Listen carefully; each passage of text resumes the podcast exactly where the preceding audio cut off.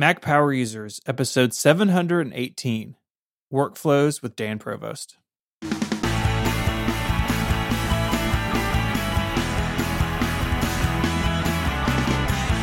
Hello and welcome back to Mac Power Users. My name is Stephen Hackett. And I'm joined as always by my friend and yours, Mr. David Sparks.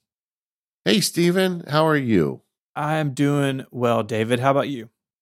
Uh, I'm recording the Mac Power Users highlight of my week, man. And we got a great guest today. Welcome to the show, Dan Provost. Hello. Dan is the proprietor, I guess. What is your title over there at Studio Neat, Dan? I just say co founder.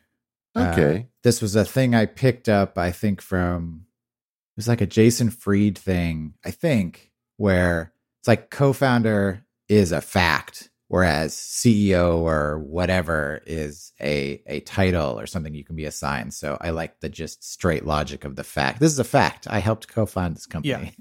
Yeah. yeah. That's what Mike and I do. Same thing. We don't need fancier titles than that, you know. Exactly. Exactly. Broom pusher, you know. There's all types of great titles. Mm-hmm. But Dan is the co-founder at Studio Neat and uh, Studio Neat makes a ton of great kind of Apple adjacent products. Steve and I have talked about many of them on the show over the years, and and uh, we are frequent customers. I just took delivery, by the way, of two of your iPhone stands because Ooh. that's what we need now, right? With the new thing, you need it to stand up and give me that, you know, my clock and everything. So right, I'm, yeah. I'm, a continuing customer. Well, I mean, also you make stuff out of walnut. Of course, I'm going to be buying you. um, and then, uh, but uh, Dan and I we were talking before the show. We first met, I think, at Macworld back in the day when Yeah. the Glif was your first product. right. Yeah. Back And, uh, in 2011 ish, probably. mm-hmm. That's the And- I met the two of you on the same Macworld trip a hundred years ago. Nice. And Nice. yeah, Yeah. y'all y'all had a little table selling the Glif, talking to people, and that feels like a lifetime ago. I believe I also met Sinbad on that same trip. Oh, And, uh, yeah, he, he and I was were hanging out, and Yeah. And I was going to say, meeting you both was much more memorable than meeting Sinbad. So you have that going at least.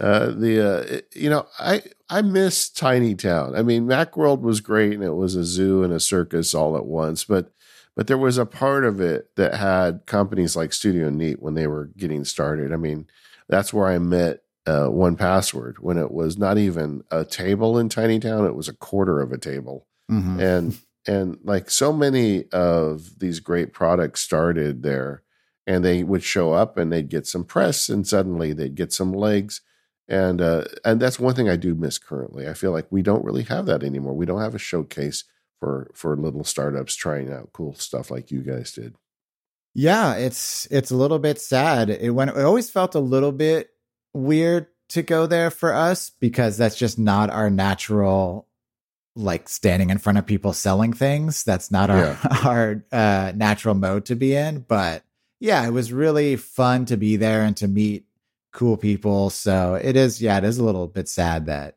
kind of Macworld is is no longer and nothing else has really swept in to replace that kind Mhm. of thing. That's true. yeah, Well, in my rambling, terrible introduction, Dan is also uh, a host of the Thoroughly Considered uh, podcast, which is another uh, Relay FM podcast, at relay.fm slash TC, where he talks about some of the stuff they do over at Studio Neat and the process. And uh, I really, I really dig it, Dan. Oh, thank you.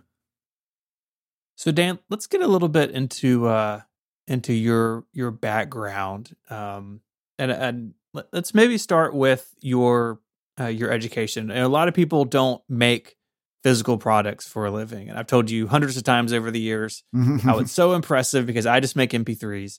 Uh, but y'all are making things that people sit on their nightstands and on, you know, in their pockets, like all these things. Um, How did you get into that? Like, was it always your plan to be a product person? How did you end up being the Dan Provost we know today? Uh, yeah, not at all. So, uh, let's see. I started. Um, so I went to uh, undergrad college at Texas A&M University. I grew up in Texas, and that's a really good state school. And the program I entered at the time was called environmental design, and it's in the School of Architecture. So I was doing architecture projects, you know, building models and doing all these things. But the A&M is has a, a very uh, well-known grad program it's basically a Pixar and DreamWorks feeder school. It's like 3D animation, one of the best schools in the nation if you want to get into 3D animation. And that was my original plan in entering schools. I want to work at Pixar someday. And A&M had this strange structuring where this program I was in in the School of Architecture actually is what was meant to feed into that graduate program. And so that's where I started out with this kind of strange multidisciplinary design background where I'm doing all these things that aren't really hitting at exactly what I want to be doing, but are giving me this broad design understanding and this design hmm. education. So I think it's great actually that I started my design education with this very human centered focus. You know, when you're doing architecture, you're always kind of grounded in the behavior of humans and the you know the user experience how a person how a human being is going to navigate through this space and and all of these things and so i'm very thankful for that background versus if i try to to approach this pixar dream from another direction where maybe i went to film school or something or, or went to SCAD and, and did like a straight animation program or something. So, anyways, uh, you know, doing this and uh, I kind of shifted halfway through where I realized the whole Pixar 3D animation thing probably wasn't the right path for me.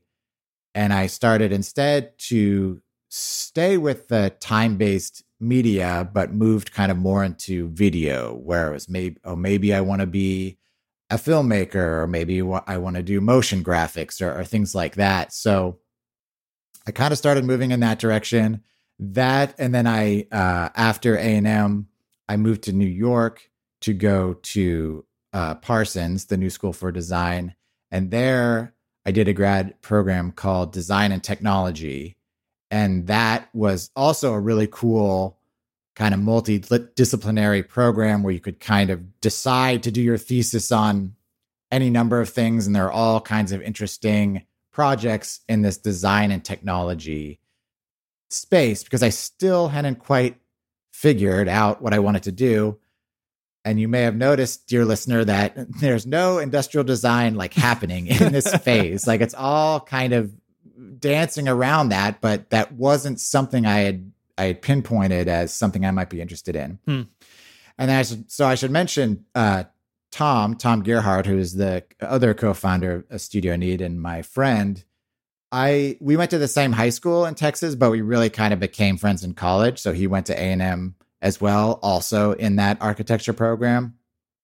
And then we kind of moved to New York together. He was going to NYU in the Tisch program, and I was at Parsons, as I mentioned. So we kind of continued, uh, you know, being friends and living near each other.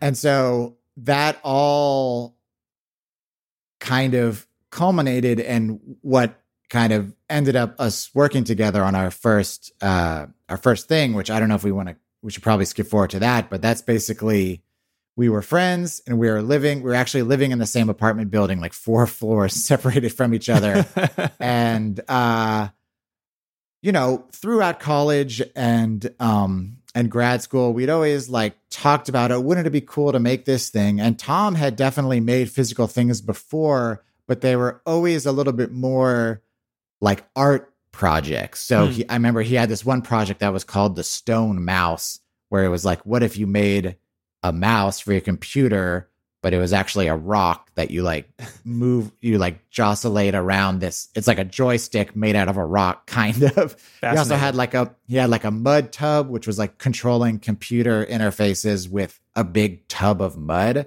Kind of these like whimsical, but they're basically art projects. They're not practical. They're meant to comment right. or like say something about technology and our and our interactions with it. And so I definitely come from things from a more like practical side where I'm mm-hmm. thinking of can this be an actual product? And so the Glif, which was our first uh, thing we ever did together, was came about um, with the iPhone 4 introduction. And that was kind of the first smartphone with uh, like a really great, it was kind of a stake in the ground of like, hey, this camera is actually like a, a legitimately decent camera. We no longer have to call it a smartphone camera, it's just a camera. Yeah. And so I had this idea well, if this is just if this is actually a camera camera, then you should be able to mount it on a tripod because there's so many things that can be unlocked when you're able to do that. So I pitched that idea to Tom and he was interested in it.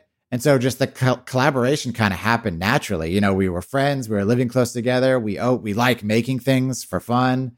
And so that is what we uh we did and we had no ambitions or plans to start a company. It was just, let's make this thing. We think it's cool. I wonder how we can sell this thing.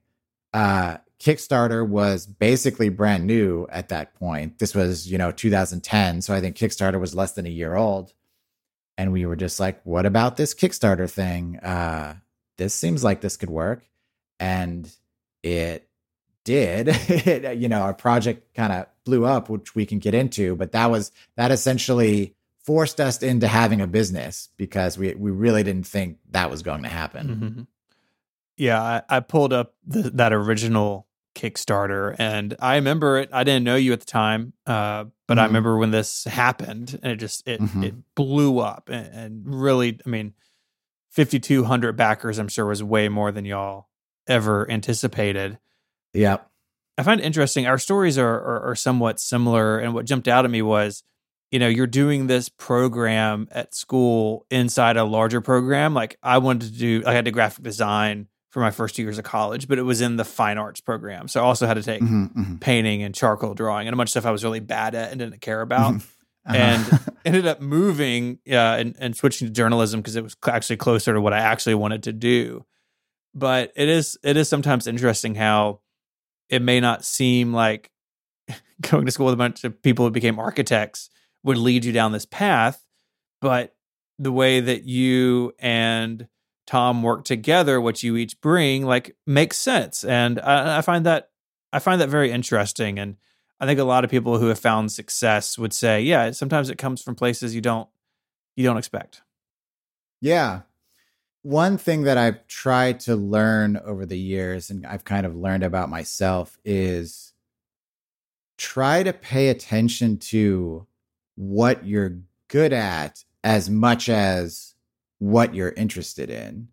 Because oftentimes, what you're good at can excite you or light the fire just as much as what you're interested in. So, as an example, for me personally, I think throughout college, as I mentioned, I kept thinking, you know, film, movies, TV, like this. If it's not 3D animation, then maybe I'm making actual movies. And I kind of thought that's what I wanted to do. You know, I really like, I, you know, I worship the kind of Spike Jonze and Michel Gondry's, like, you know, these music video directors that were doing these really cool experimental things. And that's kind of what I wanted to be.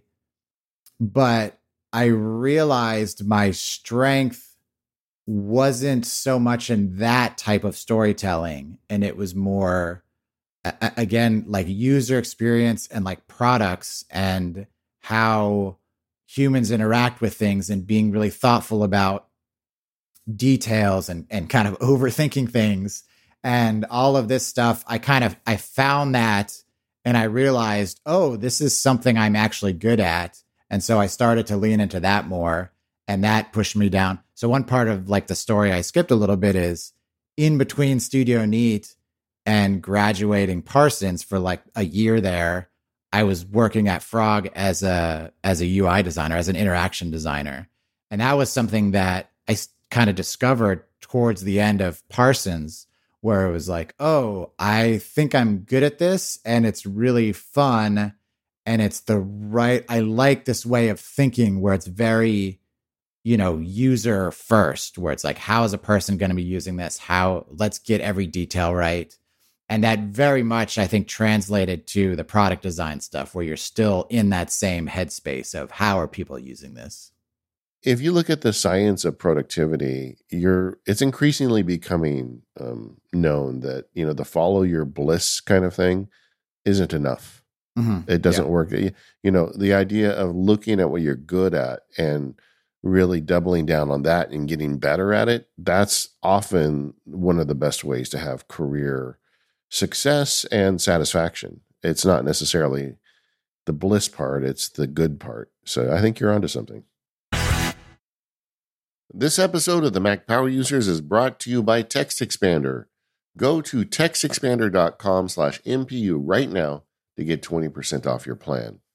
Text Expander is one of my favorite automation tools because anybody can do it. If you're listening to me right now, you can use this app and it saves you a ton of time immediately. There's very few automation tools that give you more bang for your buck than Text Expander.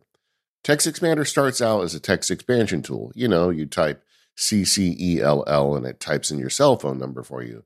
But that's just the launching point for Text Expander. Text Expander does so much more. Text Expander adds power tools to text expansion.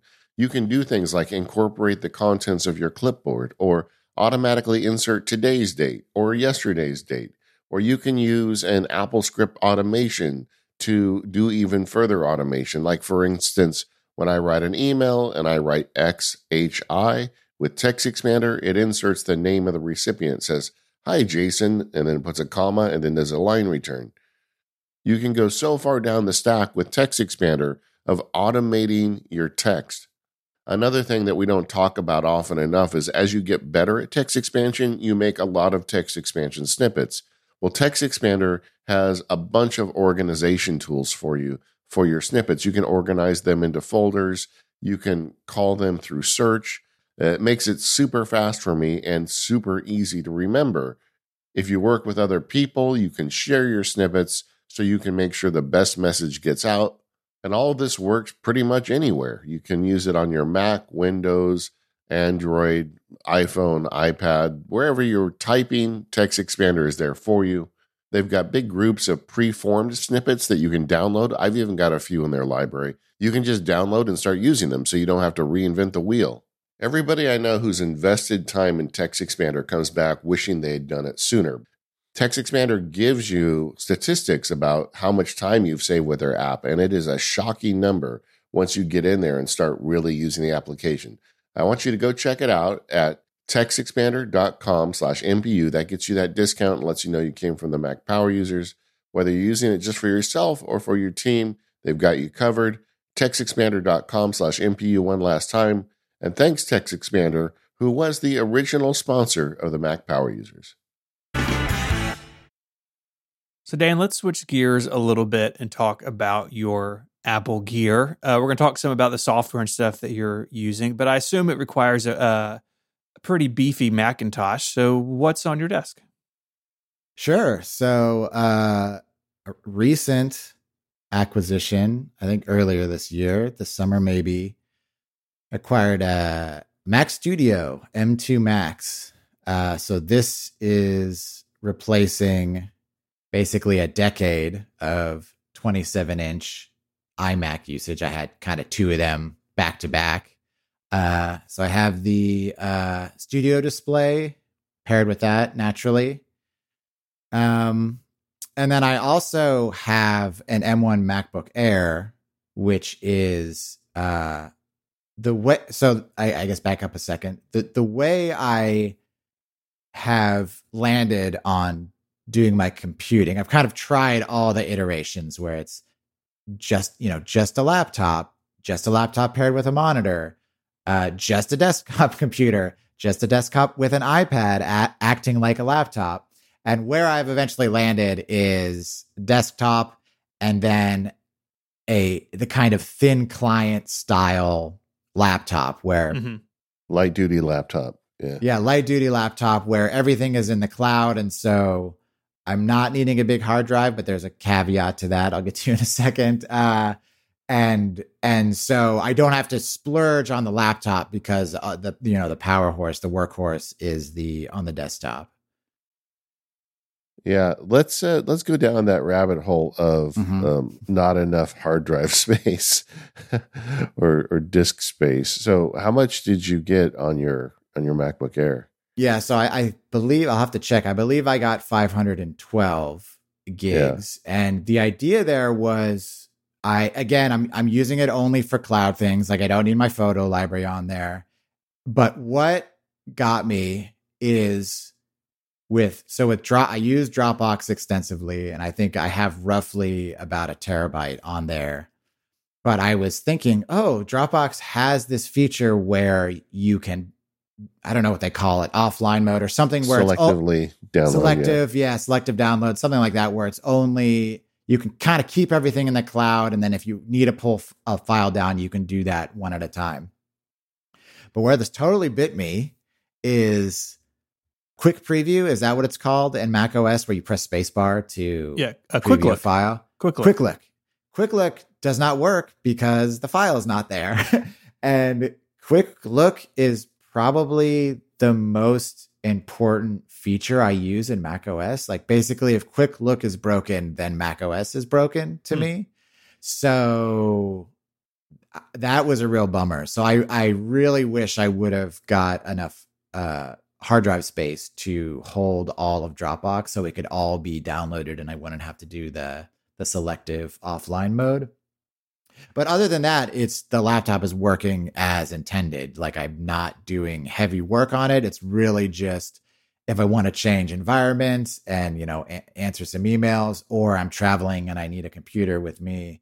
Um, but it's really you know the Mac Studio that I'm you know sitting in front of mm-hmm. eight hours a day or so. As Mac Sparky, I get so a lot of email from people asking about build advice, like they want to buy a new Mac, and I always tell them to upgrade the the disk space. And they say, "Well, you're just trying to get me to spend more money," and I'm like, "No, I actually get more emails from people that are having to buy a new computer that's perfectly fine, except they don't have enough disk space. I mean, this thing Apple's done." where they put the everything on one chip is great and it gives us all the speed and all the awesomeness that we love. But one downside is you can never upgrade that disk space, that internal disk space. And yeah. so often people have a computer that works fine. They just they just don't have enough space for whatever reason, whether it's quick look or their photos or whatever That you are well i think you're well advised to buy bigger than you think you need when you buy your mac if you want to use it for a while yeah and i so disk space aside if i i would not be surprised if this m1 macbook air for what i'm using it for lasted 10 years uh yeah. like that which is unusual for me for computers but for what i need it for it's perfect but you're exactly right. Like the disk space is what's going to bite me. That's what's going to force me to upgrade in a couple years, probably because I made a mistake in the in the purchasing. Uh-huh. And if you look at like the the internals of an M Apple Silicon M chip, it's really not that different from an iPad. I mean, you're a hardware guy. I mean, it, it's it's basically the whole system on a single chip, and mm-hmm. iPads run forever. That's one of the reasons Apple can't sell any of them because people have 10 year old iPads that work fine for them. And I, you know, this is just a hunch, but I think with these new Apple Silicon Macs, we're going to see them lasting a very long time. Yeah, for sure.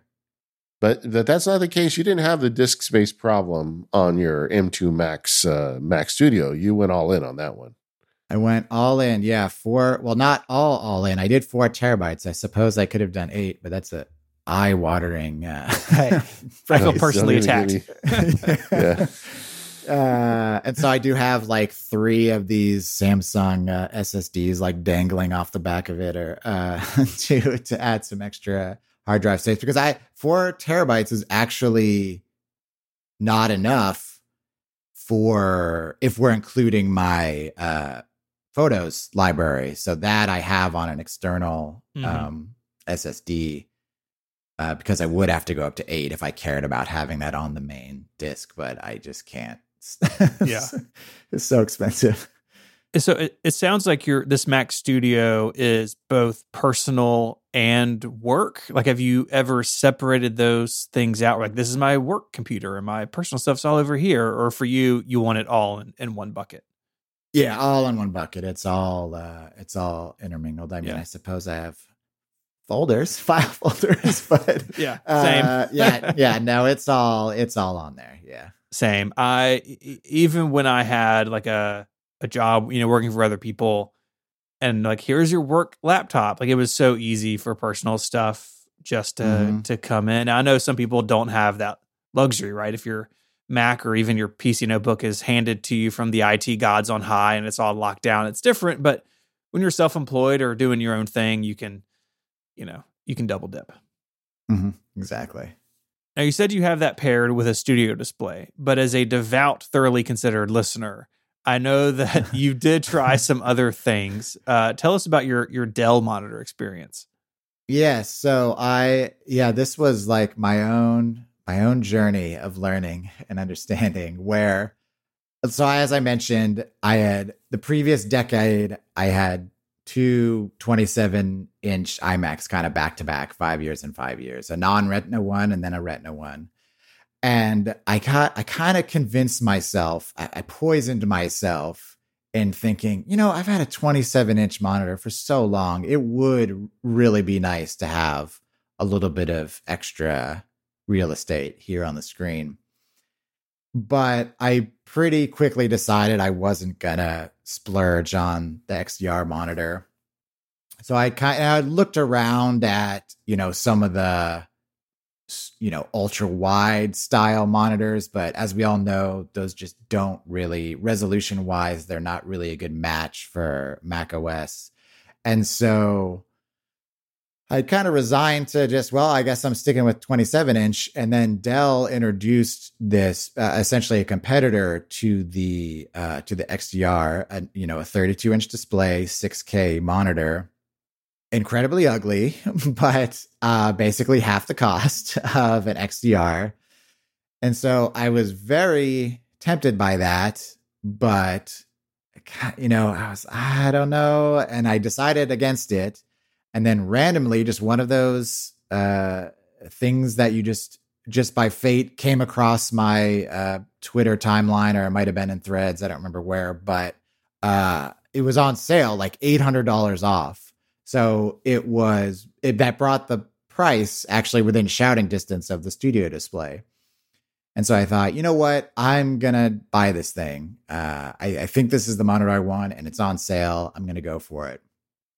So I got it set it up, used it for about 30 minutes, and then promptly packed it back into the box and sent it back. uh, it was, I, w- I was kind of shocked by how much I did not like it. I did not expect that reaction because I feel like everyone was kind of pooping on this monitor. Oh, it's so ugly. Look at that huge camera bump. Like, look at that huge forehead. It's all plasticky. And I was kind I felt like I was going against the grain a little bit, where I was like, yes, I agree this is incredibly ugly, but I think once you're actually using it and just staring at the pixels, you're not, you know, the bezel's gonna kind of disappear and you're not really gonna care.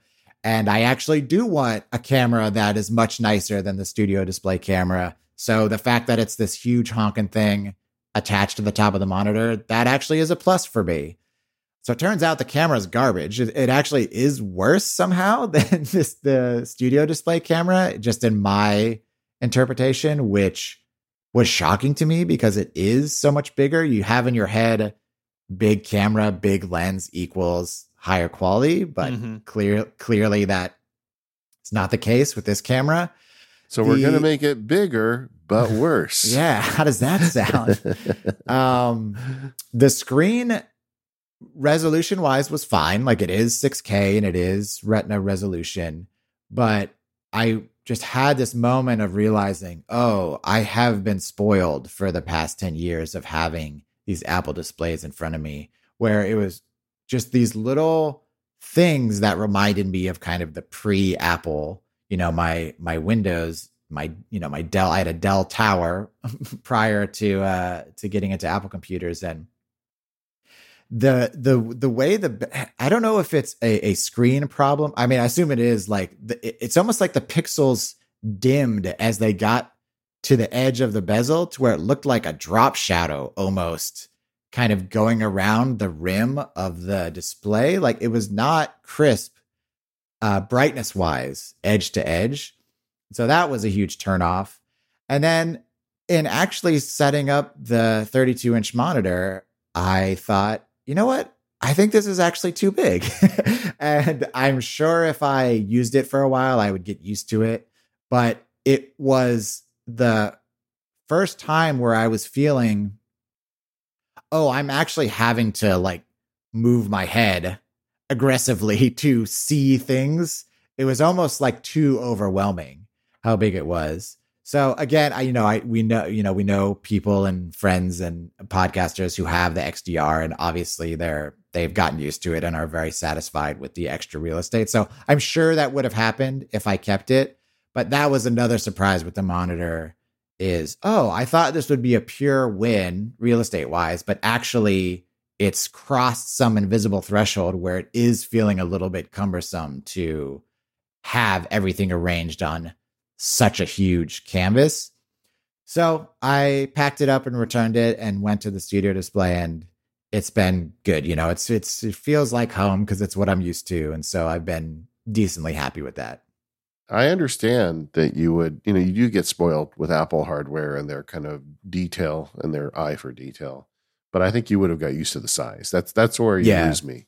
Yeah, uh, yeah, I think so. Speaking probably. as someone who has a big screen, you do get used to it. In fact, yeah. you start to think it looks a little small after a while. but the, uh, but the, uh, yeah, no, I get it. Like, um, you know, I haven't. I, maybe we're going to talk about this in a future episode. But I, I had an, a second display again for a very short period of time because mm-hmm. you know you, you just kind of know right immediately. At least you were able to return it and get yourself mm-hmm. into a studio display.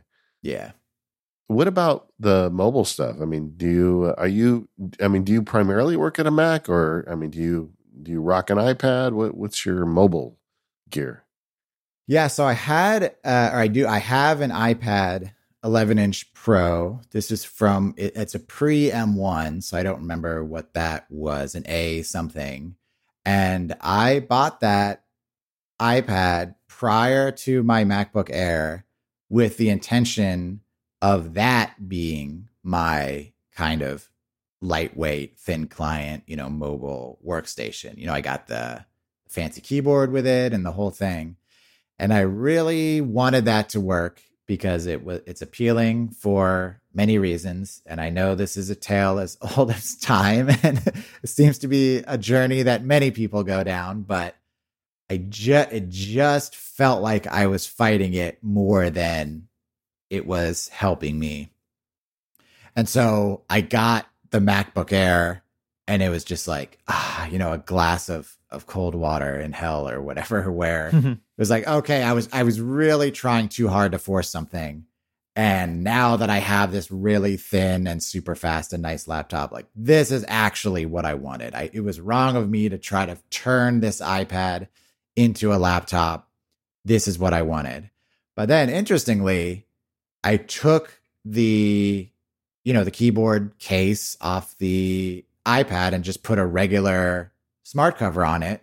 And it kind of made me love the iPad again. It's like, oh man, this is so thin. This feels like a future computer again. Like this is a, a really delightful thing. If I just want to flip it open to, ha- you know, have watch something passively in the background or, you know, just bring it on the couch and type out a couple emails, it became delightful again when I stopped trying to force it into this laptop role. And so I don't love that I kind of have three devices, not even including an iPhone. Uh, that feels like too many. And if I would have to lose one, it would obviously be the iPad that goes away. But it is nice that they finally slotted into their their proper roles in my life, and they all feel like they're kind of doing the jobs that I'm asking them to do. Yeah, you know, Dan, I am so with you, and the listeners are probably tired of me saying this, but I had this adversarial relationship with my iPad for like five years because mm-hmm. I kept trying to make it do stuff, and and you know, blames a little bit on Apple. They keep making commercials calling it a computer, you know, and it, but it's just not that. It is what they sell it to be. You know, the thing that is uh, good for light uh, eh, for co- consumption and light creation. Like for writing, mm-hmm. I find it really useful because it's kind of a unitasker device and I mm-hmm, can just work mm-hmm. on my words. It's like having an old fashioned typewriter. But you know, as soon as I try to turn it into something more like a podcasting station or something that right, it's just right. not designed to do, all I'm doing is just banging my head against a brick wall. And as soon as I stopped banging against my head against a brick wall, the iPad felt a lot better. Yeah, and I think actually the I had a similar experience with the Apple Watch where I, you know, so I was I was a day one, you know, series 0 Apple Watch user because I was I wasn't fully convinced by it, but I was willing to try it. And I had a similar experience where it was just like these apps are so slow and uh, it's not really doing the things I think it should do. And then I found the joy in the Apple Watch by asking it to do less. And so maybe that's like a little bit of a cop out or feels a little bit like apologist for Apple stuff, but yeah, yeah. Some Android guy right now is just like yelling at his, at his dashboard, right? Yeah, yeah. but it's uh, basically my Apple Watch is now the time. Like I, my the watch face I use is literally only the time and no other complications. And then I get notifications, which I have very pared down. So I'm basically only getting messages, either iMessages or DMs uh, I use Siri to start timers, and that's pretty much it. Uh, occasionally, I'll look at like a grocery list on my watch and uh, uh, initiate a workout occasionally, and that's pretty much it. So I, I'm I'm using what one percent of the of the hmm. power of a uh, or utility of an Apple Watch, but it actually makes me really happy. As soon as I stopped trying to force it to do all these things and kind of be this everything watch, and and instead it's like, why don't you just be a regular watch that tells the time but has these really nice little extra features? Then it became something that I really enjoyed, and I actually, I feel like I'm fully committed now because I just I have a Series Five, uh, the titanium one, and the battery was down into like 60 something percent battery health. So I sent it off uh, to Apple to get a fresh battery in it. And those, it was only gone for, I don't know, four or five days probably. It was a pretty quick turnaround. And I really missed it. Like, I getting notifications on my phone instead of my wrist was a huge bummer. It was like, ah, I don't want to have to take my phone out of my pocket. Like, now I'm in my phone. Like, the exact value proposition when it was first pitched is like, oh, you don't have to take your phone out. You can just see your notifications on your wrist. That to me is completely true. And I really missed just being able to glance at the notification and and uh, decide to act on it or not versus the needing to pull my phone. Out. It sounds like such a small thing and such almost like a whiny, like, oh, you poor baby, you had to pull your phone out. But that friction it really makes a huge difference and and a uh it's kind of a distraction free you can kind of get this ping and glance at it but you're not doing this thing or initiating this thing and i find that really helpful plus if you uh you know have a heart attack or get in a car accident or you fall down apple watch has kind of got your back which is yeah. that's you know that's a that's quite a plus mm-hmm. how does the iphone fit in for you other than not wanting to take it out of your pocket yeah. yeah, so I have a uh, an iPhone 13 Pro and it's great. I have no complaints about it. I I feel like we're in a really interesting time with the phones.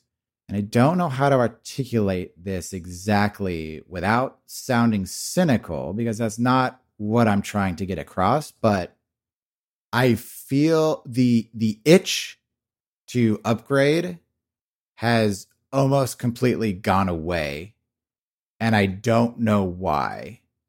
Because basically I'm trying I'm trying to remember my history, but I think starting with the iPhone 4 the 4, 4S, 5, 5S, 6. Yeah, so there was like a 5-year run for me where I was upgrading every year, doing a year over year upgrade because it was such an exciting time and I feel like there were such big leaps every year that I would really lust for the new model and, you know, try to find a way to make it work to where I could get a new one every year. And I kind of switched to every two years, but occasionally it would still be every year if there was a really like the uh I think I went straight from the seven to the 10 because like I wasn't going to skip the 10. That was such an amazing yeah. leap forward. I feel like there's somewhat of a plateau where I think the camera improvements, despite all the marketing, have really tapered off. Like they're very incremental improvements year to year. Like I think if you did a side by side photo comparison from an iPhone 12 or an iPhone 13 and an iPhone 15, I would suspect that most people would not really see a quality difference. That's just my suspicion. And then similar with uh you know the processing these chips are so fast like there's nothing about this phone this 13 pro that feels slow in any way. So i've kind of mentally checked out of this uh this kind of annual upgrade or even semi-annual. And uh i'm kind of just gonna ride this as long as I can to see like just waiting until the one is introduced where it's like, oh, that seems like a feature that would be really rough to live without. Because the thing I've noticed is they do these things that feel really enticing initially and then they kind of fade away and maybe you both, if you have more modern phones, you can speak to this if this is true or not. I feel like the dynamic island, as an example, was like a oh holy cow, what a clever idea. And I was really excited by it. And I thought it was such an awesome kind of Apple at its finest. Like, let's take a let's take a negative and turn it into a positive. Let's take this hole in the display and turn it into something useful. Like I thought it was really clever and really cool. But my my read on kind of how people have reacted to that is just like, yeah, it's pretty good, but you know, not all the developers have taken advantage of it. And um, you know, it provides some functionality, but it isn't this like game changing feature that it seemed like it might have been when it was first introduced. I think similarly, you could maybe make the same argument for the action button, where it, I my mind is kind of going, "Oh man, wouldn't that be so great to attach that to a, a you know a camera, a quick camera launch, or any number of things I could put shortcuts on it or whatever." And I think people are definitely doing that, but I've all I feel like I've heard whispers that it's like, yeah, this is good, but not this kind of life changing, game changing feature that I thought it might have been.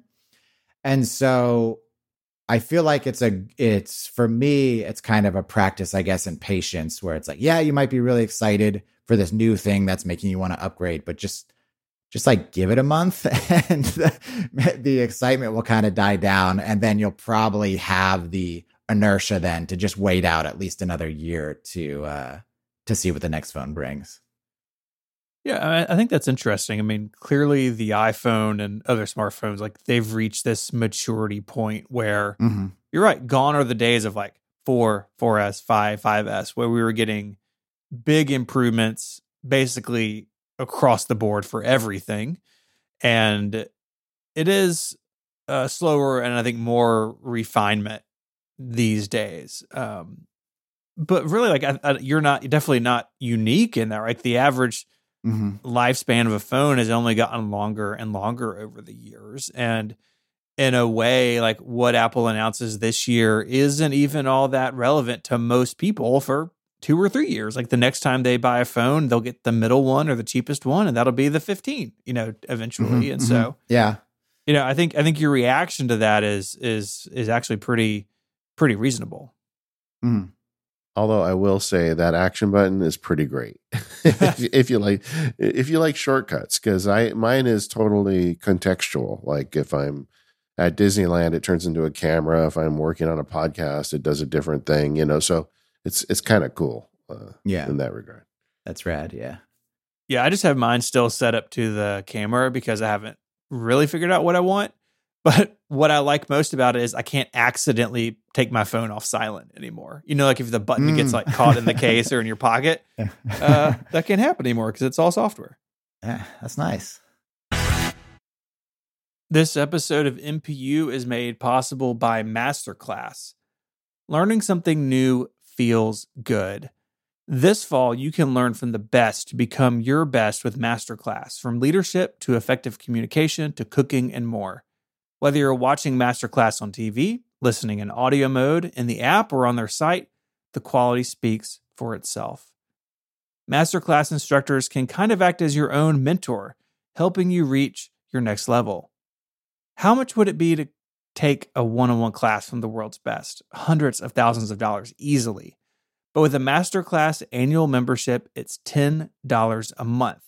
That's right, memberships start at $120 a year for unlimited access to one on one classes with all 180 plus Masterclass instructors. So you can learn how to negotiate a raise with Chris Voss or manage your relationships with Esther Perel. There are over 180 classes to pick from, with new classes added every month. One that I really love is from the Emmy Award winning science educator who shaped me as a young child, Bill Nye.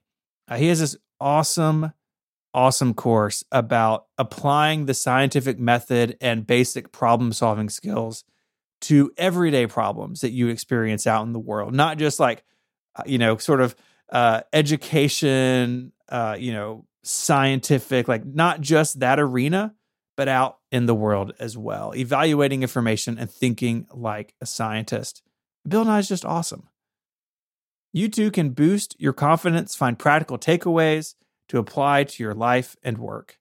And if you're a business owner or a team leader, why not use Masterclass to empower and create future ready employees and leaders? And right now, MPU listeners will get 15% off an annual membership at masterclass.com slash macpower. That's 15% off at masterclass.com slash macpower. Check out the link in the show notes. Our thanks to Masterclass for their support of the show and Relay FM.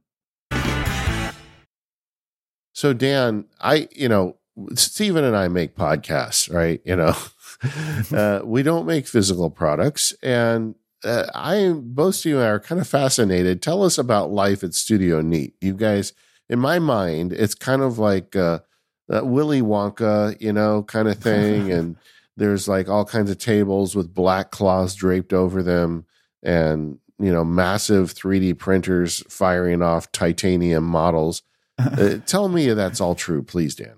Oh yeah, that's exactly what it's like. We've got a chocolate river flowing through the studio. It's fascinating. Perfect. Uh, no, it's. I mean, it's fun. I think it's fun. I think it's also.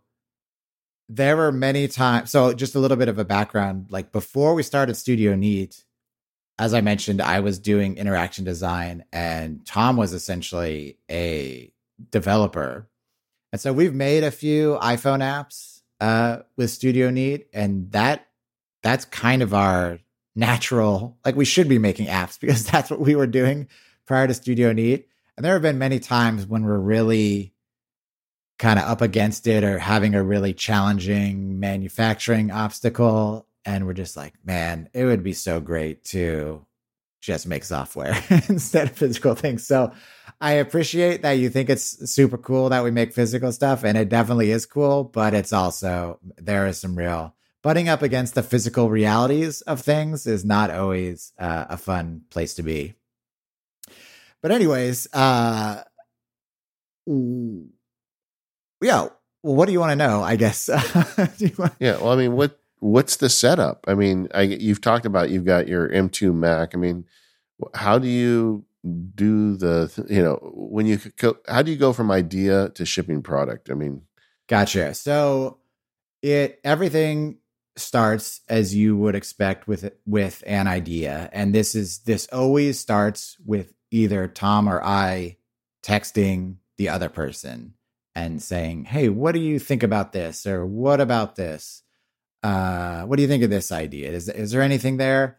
And if we're both kind of into it, and we've kind of joked it's the way we decide to do a product or not is is like launching a missile from a submarine where we both have to turn our key at the same time. So it's like it's a good indication for us if we're both interested in an idea or it seems like we're both, oh, there's something here. That's a pretty good indication that this is something we should be pursuing. Yeah, it kind of has to be a hell yes, right? It can't Yeah. just be a yeah, maybe, you know. Yeah, yeah, hmm. exactly. I mean, sometimes it, it it is like that where the other person feels really strongly about it and they're able to convince the other one. Like that that has happened before too, but generally we feel the best when it's like, "Oh, yeah, this we're onto something here. This this could be something." And so uh it will start like that with just a conversation, kicking ideas around.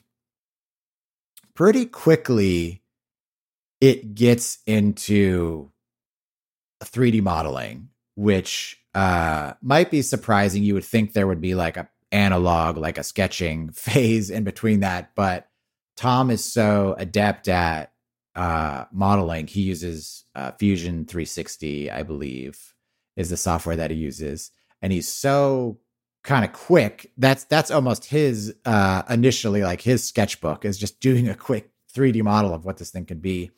And so he'll start sending me, they're not even renders, they're just screenshots of what he's looking at in the uh, you know, in the application. And I'll just quickly reply with, yeah, that's, you know, that seems like that's the right direction or no, what about this or just throwing throwing other ideas out. So that's like kind of the quick ideation to to get at least on the same page or, or in a place where we can start refining. That usually happens in the 3D modeling software. And then once we have kind of landed on uh in in the 3D what we think is like more or less the correct form for like a, a starting place, then we'll usually move into physical prototyping which is uh can involve it depends what the object is. It can involve any manner of things. I mean my my favorite example and crudest example is when we were designing the Panobook literally the first prototype we ever did was just a sketchbook that I sliced down to be smaller in the ratio of a Panobook like it was that simple to just take and be like oh you know, snip, how does this feel? like, how does this sit, sit in front of a keyboard? But generally, it's uh, we have some 3D printers. Uh, we actually have like a little 3D printer factory now. I think we have like three of them that are kind of set up in Tom's office because we, one of our products, uh, the uh, material dock, has a 3D printed part in it. So we we need those for actual like part production, but we so we have access to them for prototyping as well. And I think he has another a different 3D uh, printer as well for that's I think a little bit higher fidelity maybe that we can use also. Um, but sometimes 3D printing is not the right tool for the prototype. Sometimes we'll need uh, something to be machined or so we, we have a, a a little desktop CNC thing that can get us some of the way there. Tom has like a, a la- like a really simple lathe that can kind of do some you know metal turning to so he's he's made some pen prototypes that way so sometimes we can get there pretty close to seeing the form of it and feeling it in the hand and and seeing what it's like but sometimes we actually need it to be made properly to really move it forward or judge. So like for example with with keen which is our latest thing which is a you know fancy super nice box cutter we had made many many 3d prints and that was really helpful in refining the design and you know the way your thumb sits on the slider and how exactly the slider is designed.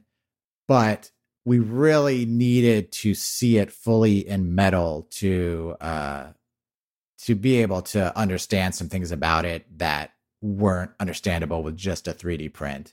And it was too complicated of an operation to be able to do on our little desktop uh, CNC thing.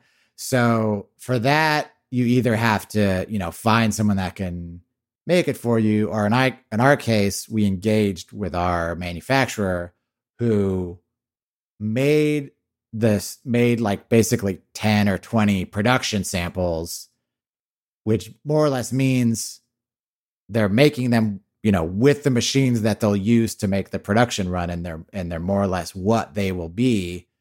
But uh we're still allowed to make changes. Like we're not committed to that mm-hmm. exact design if there's something wrong with it or uh, whatever. And then it's it's quite expensive to do that, but fortunately they let us like apply that cost to the manufacturing run once we move forward and get ready to oh, nice. manufacture. So, so that takes some of the sting off. So that you know we get to that phase and then there's still tweaking to do and evaluation and we there's still some changes we make. And so tom is continuing to you know refine the the drawings and the models to get that all sorted out. And uh and then so now with keen just to continue using that as an example we're at the stage now where uh we've passed i don't know if we've given them the drawings. I think we're our goal is to within the next couple days. And then that will essentially start the production process where we, we will again get one last set of samples to just make sure everything is good. And then if it is then we can kind of say go and they'll start producing them. And then we're kind of on that whole journey. Where did you pick up like material science knowledge because i know you guys like use stainless steel you use wood you, you're using a lot of materials uh, with the products you make.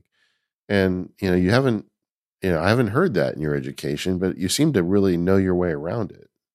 Yeah i mean that's that's credit to tom mostly. He's just uh he's very good at that stuff. I don't know where he picked that up. I think he just kind of picked it up out of necessity. He's always been a maker and interested in those things you know he was like i mentioned he was always doing these little art projects or these interesting kind of self-initiated things and so I think he just learned a lot of it over time.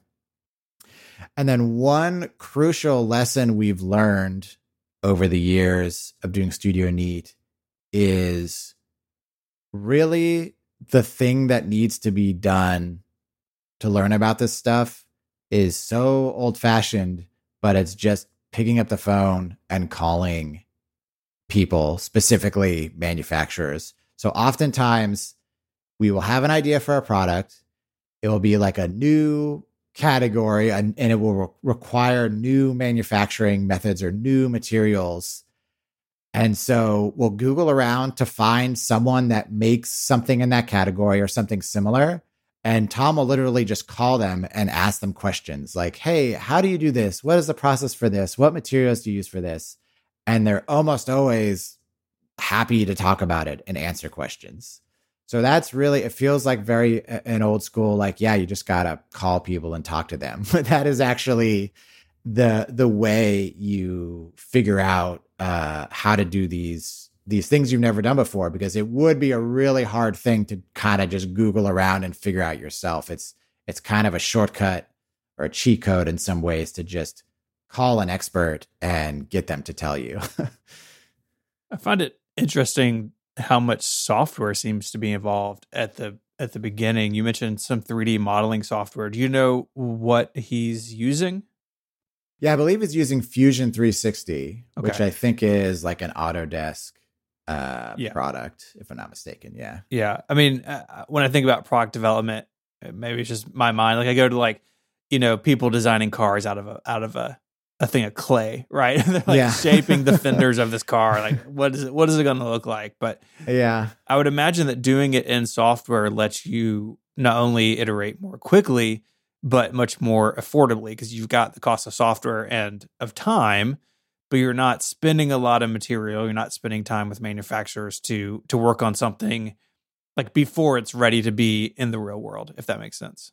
For sure. Yeah. And I think that's a total Tom thing is he's a very uh he's very efficient and he has an incredible amount of confidence in kind of his own abilities or what the tools can provide to him or what it is he needs to get out of the tool that he's got him not not afraid to quote unquote skip steps or kind of go straight to the thing because he knows like it'll be okay and he's not gonna lose sight of something. So, like I said before, it's kind of surprising that we don't really start with just sketching, uh, you know, something on paper, or or like yeah, that I mean, we could make things out of clay or or mold them or do really crude prototypes, you know, out of cardboard or, or whatever, which we have done in the past for some things, but it's just he's got eh, eh, you know the the 3D modeling stuff is he's become so adept at it that it really we just go straight to that often and it doesn't seem to have any downsides to just doing it that way.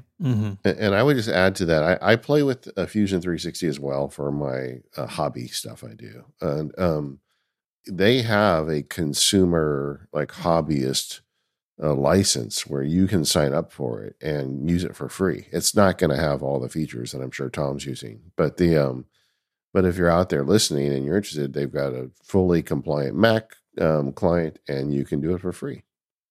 So, Dan, you mentioned a lot of uh, Tom's role in this. Uh, how do y'all go back and forth in this process of of refining a design, coming up with the features? Is it something where he will go away and like present you with something? Are you talking throughout the process? How does it look?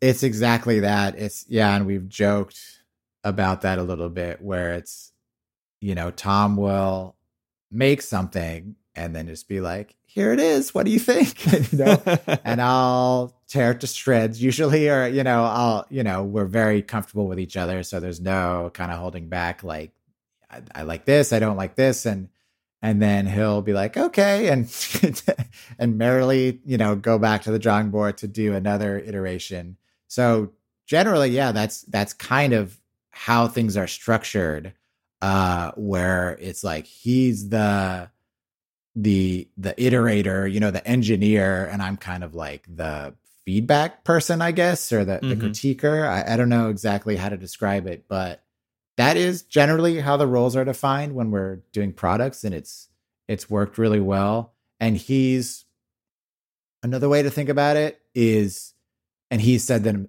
this himself where he's when he's heads down like that just really in the details of how all these things work he needs someone like me to be uh, like a level higher of thinking about it more holistically or thinking about the product and like the storytelling and how the marketing's going to fit in because he kind of can't be thinking about that when he's like solving these little engineering challenges. So there's back and so it's like he pops up to show me the thing and it's and it's like, well, we need to be considering this because of this aspect of the marketing or the story or whatever and then so I think that that back and forth really works well for us. This episode of the Mac Power Users is brought to you by Squarespace. Go to squarespace.com/mpu and get 10% off your first purchase of a website or domain using the code MPU. Squarespace is the all-in-one platform for building your brand and growing your business online. You can stand out with a beautiful website, engage with your audience, and sell anything your products, services, and even the content you create. Squarespace has got everything you need all in one place. With Squarespace, you can make the most of the Fluid Engine, Squarespace's next generation website design system, to unlock your creativity more easily than ever before. Start with a best in class website template and customize every design detail with reimagined drag and drop technology for desktop or mobile. You can stretch your imagination online with Fluid Engine. It's built in and ready to go on any new Squarespace website. And you can sell your products on an online store. Whether you sell physical or digital products, Squarespace has the tools you need to start selling online. And when it comes to payments, your customers get flexible payment options. You can make checkout seamless for your customers with simple but powerful payment tools, accept credit cards, PayPal, and Apple Pay, and offer customers the option to buy now and pay later with Afterpay and ClearPay. This stuff used to be so difficult, gang, but Squarespace makes it as easy as clicking a box. I have built and ran multiple Squarespace websites. It is my go to place on the internet. Squarespace is where you start when you want to make a website. It just makes it so easy. Anybody can build it, but you're not compromising on power because they have all the tools. So go check it out for yourself at squarespace.com/mpu for a free trial. And when you're ready to launch, go to squarespace.com/mpu and use offer code MPU to save 10% off your first purchase of a website or domain. Once again, that's squarespace.com slash MPU and code MPU when you decide to sign up to get that 10% off your first purchase and to show your support for the Mac Power users. Our thanks to Squarespace for their support of the Mac Power users and all of Relay FM. Well, it's working because Yeah. you guys, I mean, I I have bought I think almost everything you guys make. I just love awesome. the the quality of it. I got the email last week that um, you guys are now making a, a new stainless steel Mark One pen. Oh And yeah. I'm like, oh yeah, I think I, I could probably hold off on that. Then then I ended up ordering it anyway because it's all Ah. black and it looks cool. Thank you. I just love the idea of a small group of people, um, you know, you sitting there uh, using their Macs, coming up with these crazy ideas and making these products and putting them out in the world. I think it's we don't see enough of that anymore because so much of what we do is is digital goods or it's something that's punched out of a factory in China and and you know no, it, there's not a story behind it and not that intentionality that you guys bring to your products. Well, thank you. That's great to hear. Yeah, I think that actually touches on a little bit of a potential challenge I see for us moving forward is I think 10 years ago it was really easy to communicate that story of oh, we're just two guys and we're making these things and isn't this cool? And we're using Kickstarter. And I feel like it's become harder to tell that story. And there are lots of brands that have cropped up, I think, that kind of try to feel like that story, even if that actually isn't their story, if that Mhm. makes sense. And so it's like, how do we compete in that marketplace where it's like, no, for real, like we are, we're, we're still doing this, you know, 10 years in. Uh, eh, you know, you see th- these kind of just DTC brands that try to feel small, but they're still, you know, VC backed or whatever, or, or you know, have all these kind of instruments and levers in place to with all these like advertising mechanisms and all these things. And so that I see as kind of our maybe our challenge for the next decade, for the next 10 years is how do we stand out and how do we make sure our story is being communicated? Because we do think that's you know an important part of of the storytelling of these products. I think y'all do a really good job at that at that communication. I mean, having something as simple as like really clear photography, uh, your use of of stop motion video, which I desperately want to talk about because I find it incredible. um, even y'all's marketing, I know y'all have grown in those areas over the last couple of years. It still feels like, hey, you know, it's it's Dan and Tom, it's our buddies making stuff, Mhm. and um, but I do know, I do know the company has grown. You have a larger portfolio of products than you ever have. Uh, how have you managed some of that growth? Do you have processes or tools that you were using that maybe worked in the beginning that don't work so well now?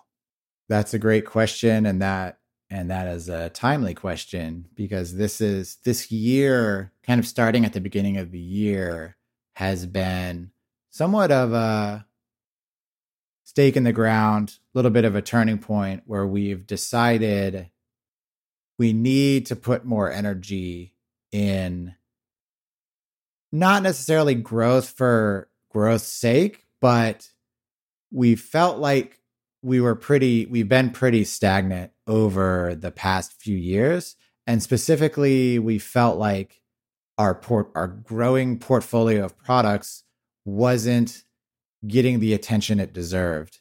And this is a byproduct of this company being formed by two product designers and not by two business people and that we release a product and then we immediately just want to jump to the next product and start designing it and releasing the next thing, which is an important part of our business. And the fact that we continue to launch products is what has kept us in business.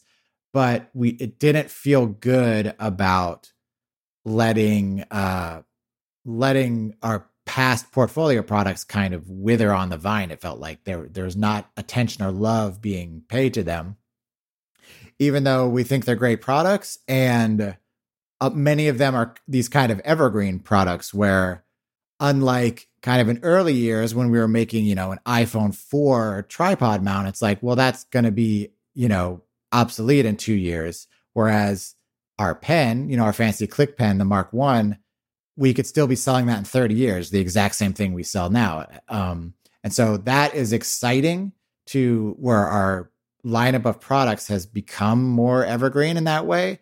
And so it's become a question of how do we support those and how do we give them the love and attention that we think they deserve.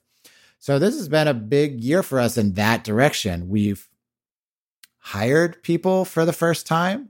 Uh, nobody is full time yet. I think one person is almost all the way full time, but we have basically three people that are working part time to help with assembly stuff, which is primarily like our pens and stuff have a some heavy duty like assembly tasks that need to be done. And so we hired people to take that off of our plates so that we can, um, you know, be focused on new products or other things. And then we also hired uh, someone to help with customer service, which took that off my plate. I was doing that previously. And so the interesting about bringing other people into the fold for the first time is you just realize a how much institutional knowledge there is that needs to be put somewhere. It can't just exist in our heads anymore. It was perfectly fine when it was just the two of us and we were kind of on the same wavelength and we kind of always knew what was going on, but that doesn't work when you have other people that also need to be clued in. So we started to uh, to you know build systems and things and documents to where this stuff could live in a place that can be accessed by other people. So yeah, I mean we've started using uh, Airtable to do. We've had like just a huge initiative to basically catalog all of our inventory parts and the the various states of the parts and the various uh uh, like assembly, uh, like how far in the assembly process they are, uh, any outstanding POs we have for manufacturers and when we expect us to get to get in. Like all of this stuff for the past, you know, decade plus, we are kind of just flying by the seat of our pants. And it was working okay, but we could tell it was pretty evident that this was all going to fall apart if once we start bringing people in and we and we don't have an organized way to deal with this. So that's been probably the biggest change we've ever gone through at Studio Neat. And it, you know, it felt pretty rough for a while and that it was like, man, we sure are putting a lot of energy into this. Like, I, I hope this is the right thing to be doing. But we finally have got it to a place where it feels like, okay, this is actually a tool that is now providing benefit and, and makes sense and other people can use it. And so that's felt really good to kind of get over that hurdle. And now we're, we feel like we're kind of rolling. What are you using to document institutional knowledge? I mean, Airtable is a database, but uh, it's not really great for documents. Right. So we started using Notion as well for like the documents. So yeah, there's a few things. We use Basecamp, which is kind of Tom and I for a while were using that just the two of us, like on a free plan. Yeah. And then we went away from it for a while because we were like, I think we can actually just use email. There's only two of us, uh, yeah. and you know, Google Docs or whatever. And then we uh, kind of came back to it when we were getting a little more organized, and that is that's a pretty good like base operation, you know, where we can like stick things that make sense. And the advantage of Basecamp, honestly, is when you have other people, it's super easy for them to to grok it. Exactly. Exactly. Yeah, it's pretty straightforward. Um, so that I've been pretty happy with that. We've moved on to a pay, paid plan now, so that was a big, big step for us. Uh, as we started using Notion recently, and that has been pretty cool. And uh, Tom has been geeking out about it. He's really likes it, and so that has been nice. And I'm, I mean, maybe we could move a lot of what we're doing in Basecamp to there. I'm not exactly sure if that would be appropriate or not. I know there's, you know, different functions, but there's probably some stuff that could be translated over. and then yeah, and then like I mentioned, Airtable is kind of all of the tracking of you know inventory and these databases of all the parts and their their status and shipments and all that stuff. We're we're managing an Airtable. What's the hard part of a manufacturing business that nobody realizes? Inventory, I would say.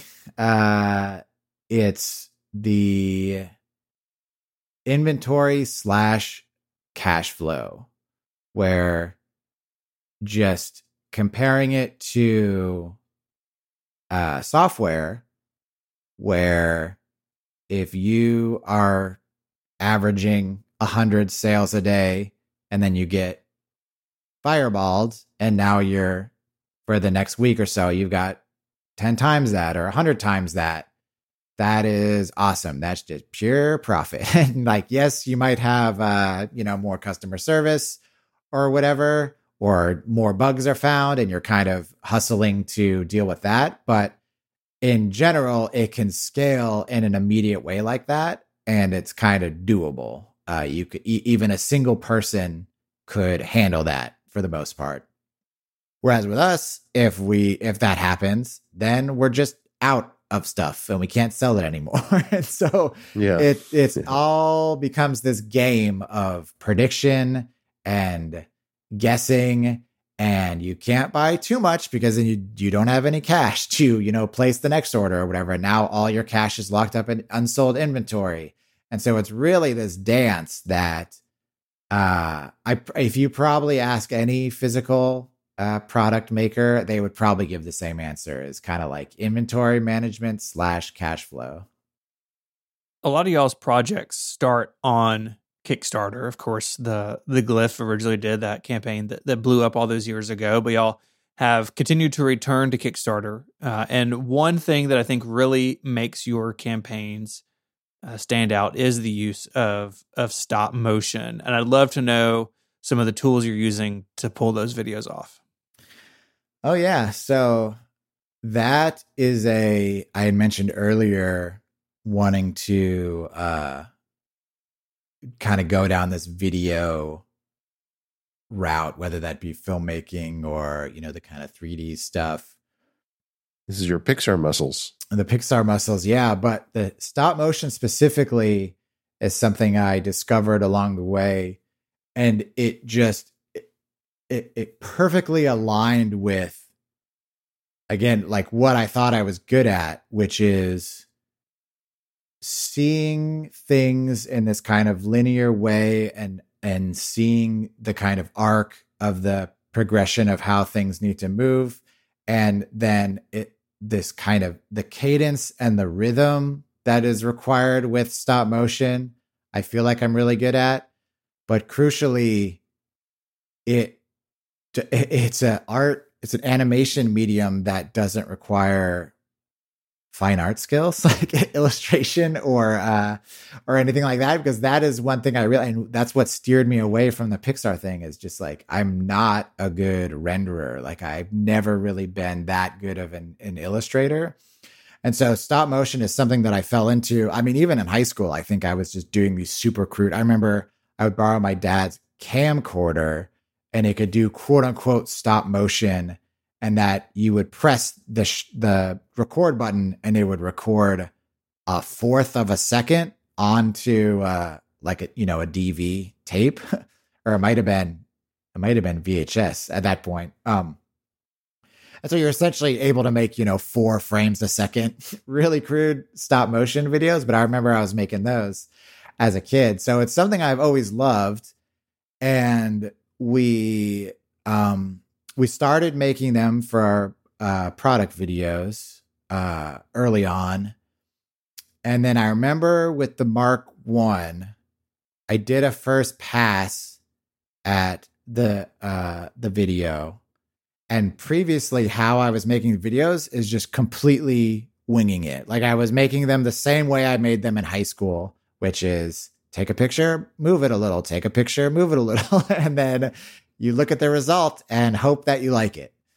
And uh, so that's how I made the our first iteration of the Mark One video, which nobody has seen. And Tom gave me some honest feedback. I'm just like, you know, this isn't quite singing. This isn't quite working. This isn't exciting enough. You know, we think we have a really cool product here, but this isn't, the lighting is not quite right. And the animation is not quite doing it. And so I took that as an initiative to like really kind of do it up proper. And so I did a little bit of a research and found that there's this piece of software called Dragonframe, which seems to be the best and maybe only uh, like professional stop motion software.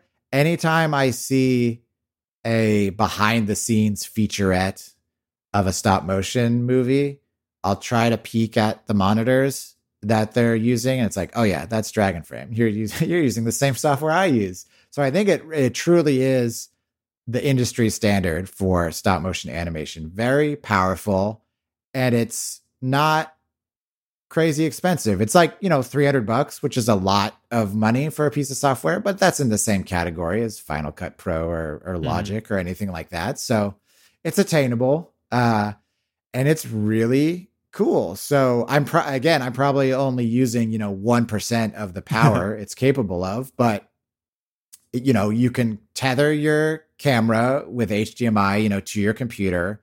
And so you can see what the camera is seeing on your screen. You can control all of the, you know, the shutter speed and the aperture and everything just directly from your computer if you want to.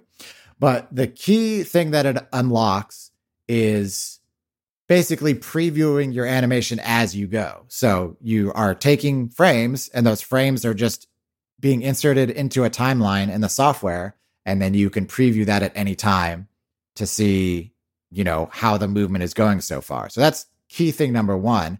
The other key thing you can do is the idea of planning. So you can um you can like draw graphs or like lines and that, so for example, let's say I'm having like doing a very simple animation of having like a notebook slide onto the screen, but I want it to kind of ease on, which means it's going kind of fast and then it slows down as it comes to a stop.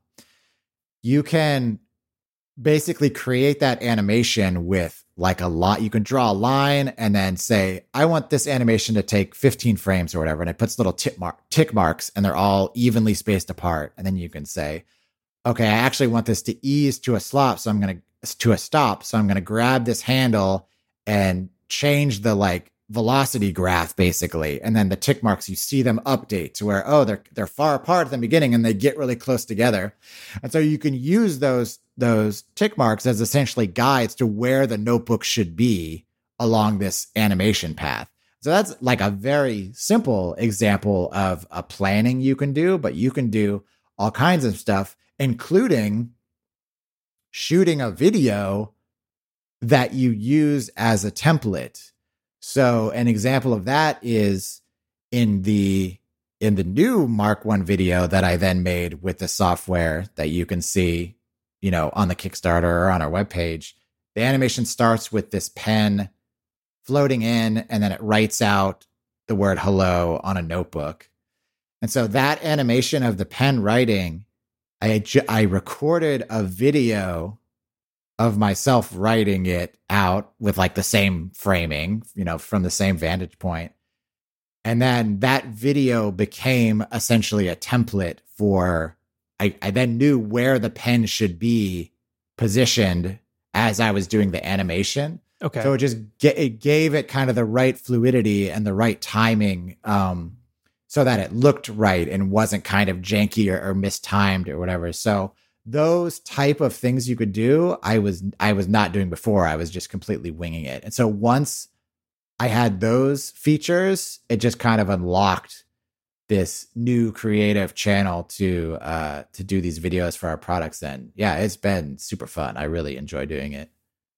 I never would have thought about the ability to use a, an actual video as your guide. Mm-hmm. it's it's so yeah. smart and obvious. As soon as you said it it's like oh yeah, like if you need to know how this would work, it's just do it like normal. And- yeah, yeah, yeah, yeah. You see, I mean, you see it all the time uh, in in Pixar. You know, again, the kind of the behind the scenes featurettes where pretty much every animator has a mirror like on their desk that they'll they'll be you know doing these exaggerated facial expressions to uh, so they kind of as a guide for their own work or oftentimes they will you know record a video and then use that as a template for uh, for the animation. So yeah, I think that's actually a, a pretty common strategy. I mean, you can find really old videos of Walt Disney bringing rain uh, deer into the studio when they were making Bambi. Mm-hmm. This episode of Mac Power Users is brought to you by Indeed. The waiting game is a game with no real winners. And when it comes to hiring, you can't wait for great talent to find you. You need to go find them, and you will find them first with Indeed. When you're hiring, you need Indeed because it is the hiring platform where you can attract, interview, and hire all in one place. So instead of spending hours across multiple job sites, combing through a bunch of people to find candidates with the right skills, you can use Indeed's powerful hiring platform to attract and interview and hire all together. It is the most powerful hiring platform that can help you do it all. Indeed streamlines hiring with powerful tools that help you find matched candidates. With Instant Match, over 80% of employers get quality candidates whose resume on Indeed matches their job description the very moment they sponsor a job, according to Indeed Data US. Indeed's hiring platform really is great because it gets you one step closer to the hire by immediately matching you with those quality candidates. Even better, Indeed is the only job site where you only pay for applications that meet your must have requirements, making it unbelievably powerful, delivering four times more hires than all other job sites combined, according to TalentNest 2019. Join more than the 3 million businesses worldwide that use Indeed to hire great talent fast. Start hiring now with a $75 sponsored job credit to upgrade your job post at indeed.com slash MPU. This offer is good for a limited time, so go claim your $75 credit now at indeed.com slash MPU. That's I-N-D-E-E-D. Indeed.com slash MPU to support the show by saying you heard about it on this podcast. Terms and conditions apply. Need to hire? You need Indeed. Our thanks to Indeed for their support of the show and Relay FM. Dan, we always like to end the show uh, sharing some of our favorite apps and services. And I know you've got several good ones here. One of them sent me down an entire rabbit hole this week. So tell us some about your favorite little apps and services. Yeah. Uh, let's see. The, the first one that came to mind is uh, TeuxDeux, and that's T E U X D E U X. And this is a, uh, a, a Tina Roth Eisenberg production. And it is a to do app that is extremely simple, but it is the to do app that aligns with kind of how my brain works and how I want to think about my to-do items and how to cross them off and what I want to see. So the the conceit of the app is super simple. It's basically let me show you just the week. So you basically can only see 5 days at a time. And then under each day you have to-do items and you can write them in and then you can check them off. And then anything not checked off just carries over to the next day. So the way I've described it just sounds stupidly simple, and it is. Like, if you are looking for power or organization, do not use this app. That's not that's not what it is. But it it launched kind of around the same time as Studio Neat. I think this was like a 2010, 2011. Yeah, this is not a new app. It's been around a long time. It's not new at all, and um, it just clicked with me, and it works so well for what I wanted to do that I've not even considered going away from it. And it makes me really happy that an app like this is continuing to uh, to exist. It's twenty four dollars a year, I think, so two dollars a month, pretty reasonable. And I'm happy to pay that if it means it allows them to keep the lights on. They just refreshed the uh, the visual appearance on in the website version of it. There's an iPhone app as well that I also use all the time, but I usually just have the the website open in a little pinned tab in my browser. And so the fact that they are still updating it leads me to believe they're like doing okay and that like they're sustainable with however many um subscribers they have. So it just I a I really like using it and it it fits my mental model pretty much perfectly of what everything I want in a to-do app and nothing I don't want. But it just makes me really happy. It gives me just good vibes of like I'm pretty sure this is a, a very small team and the fact that it, they've been going and continuing for over a decade, it just it gives me warm fuzzies to see like small software continue to plug along. Yeah, so this is the one I spent time chasing down this week because I remember when it came out and I heard her interviewed, and it's like such an opinionated app, but it's mm-hmm. just gorgeous. I mean, I don't, I mean, in my opinion, I, I think the typography is like perfect and mm-hmm. it really is something that is to behold. I would recommend going and looking at the screenshots, if nothing else, just to see, because you don't see apps this opinionated anymore. I, mm-hmm. I feel mm-hmm. like that's kind of a, a, a sign of days gone by, but it is a very simple app. And the thing that was interesting to me is I've really got into these Ugmonk cards the last mm-hmm, year. Mm-hmm. Um, and it's a series of index cards. And I have a big boy task manager. I got a lot of stuff going on, and I kind of think of that as the bank, and I've got all my tasks in there. But ultimately, the last mile for me is these cards, and I every day I've got a different index card, and I work through it. And they you know OmniFocus is holding the back end of it, but the actual operation, the actual check happens on a piece of paper. TeuxDeux is like a digital version of those Ugmonk cards, and yeah, and that you know, and its simplicity. Yeah, yeah. A couple things on that. One is uh, just to plug my own show. We just had uh, Jeff Sheldon on the on the Last Detail oh, Jeff's podcast. Great. Yeah, yeah, really so, nice uh, guy. Yeah. yeah, super nice. But the, he just also released a variant of those cards you're talking about that's uh longer and it's a week view. And that uh card that system is like very similar to what TeuxDeux is offering where it's like i want to show you the week because it is useful to like jump a couple days ahead or kind of have a full understanding of your week but that's all you're seeing. Like i'm not gonna go further in the future. I'm not showing you a month. Like this is the right increment of time and so I thought that was pretty cool. That is like a it's like an analog version of TeuxDeux what he just introduced. So that's pretty cool. Yeah, I'm looking at my weekly Ugmonk card right now. Yeah, nice. I have them and they're great. Oh, yeah. cool. Yeah, as digital as I am, I do feel like the simplicity of your task system at the end is really good. I mean, there's a lot of people for whom something like TeuxDeux or the Ugmonk cards would not suffice for like running a, a complex task system. But I feel like an app like this can even have a role in a complex system if you want to just like at the end say, okay, well, this is what I'm actually doing today. Mm-hmm. Mm-hmm. And I get that the fancy apps do this too, but I do like the simplicity of this. And uh, and I can't uh, fault you on your choice because it's just so pretty. I don't know. I think there's something nice about looking at pretty apps when you're doing your work. Yeah, for sure. What else you got?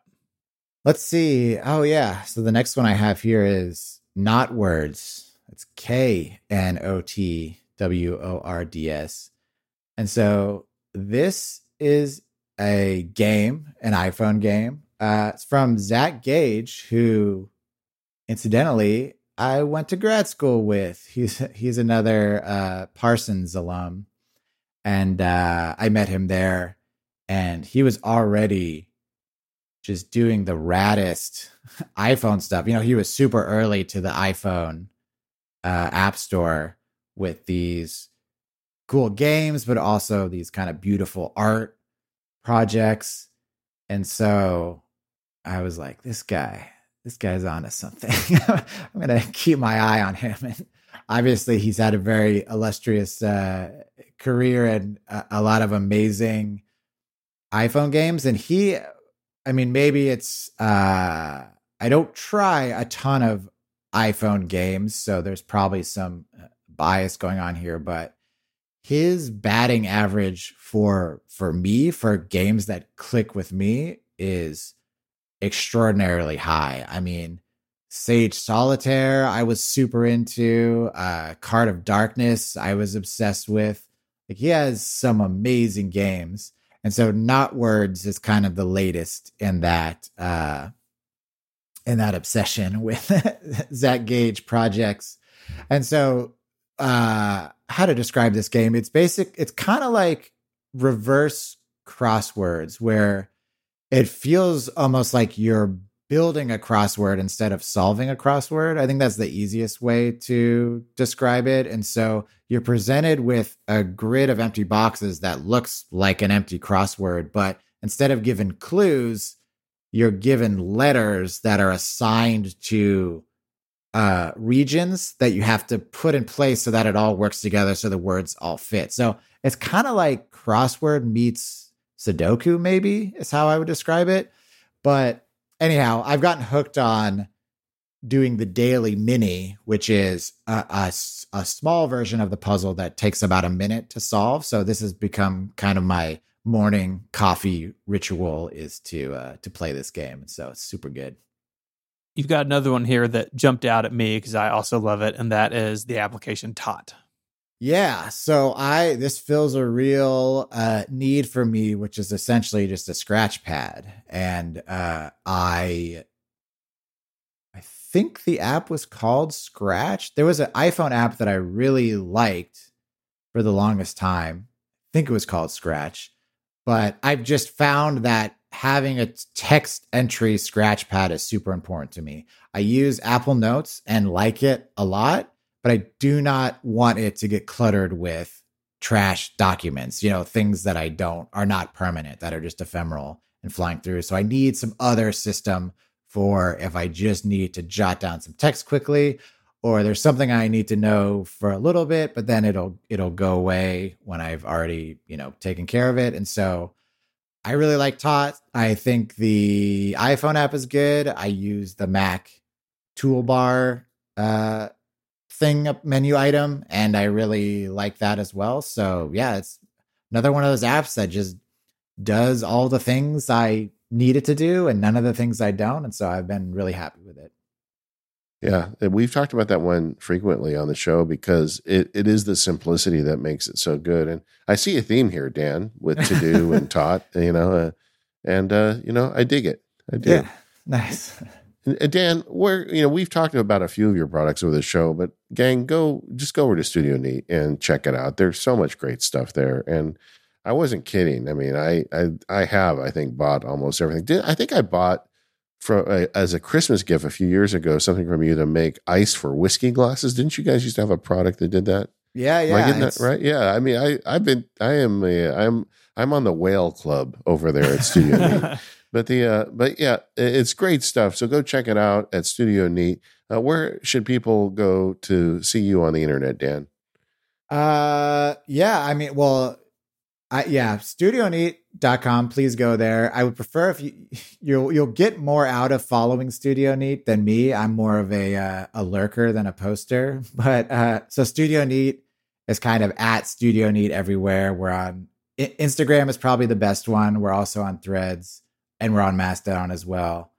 I, I, guess technically we're on Twitter too, but that's kind of just been abandoned at this point. Uh, and then so me, I'm at Dan Provost also at all of these places. So I guess Mastodon and Threads are probably if you want to follow me. I'll I will occasionally link to a music album that's just turned 20 years old. That's pretty much the extent of my uh, posting is just reminiscing about old albums. Uh, so if that interests you, give me a follow on Threads. All right. well, well, do check it out. And thank you to our sponsors, TextExpander Masterclass, Squarespace, and Indeed. We are the Mac Power users. You can find us at relay.fm slash MPU. Uh, you can sign up for the plus version of the Mac Power users. We call it more power users. Uh, you get an extended show every week with ad free. In fact, this week for the more power user subscribers, Dan, Stephen, and I are going to talk about the death of the 27 inch iMac. I know it's sad, but we want to talk about that. So we'll do that. Otherwise, we'll see you next time, and thanks for listening.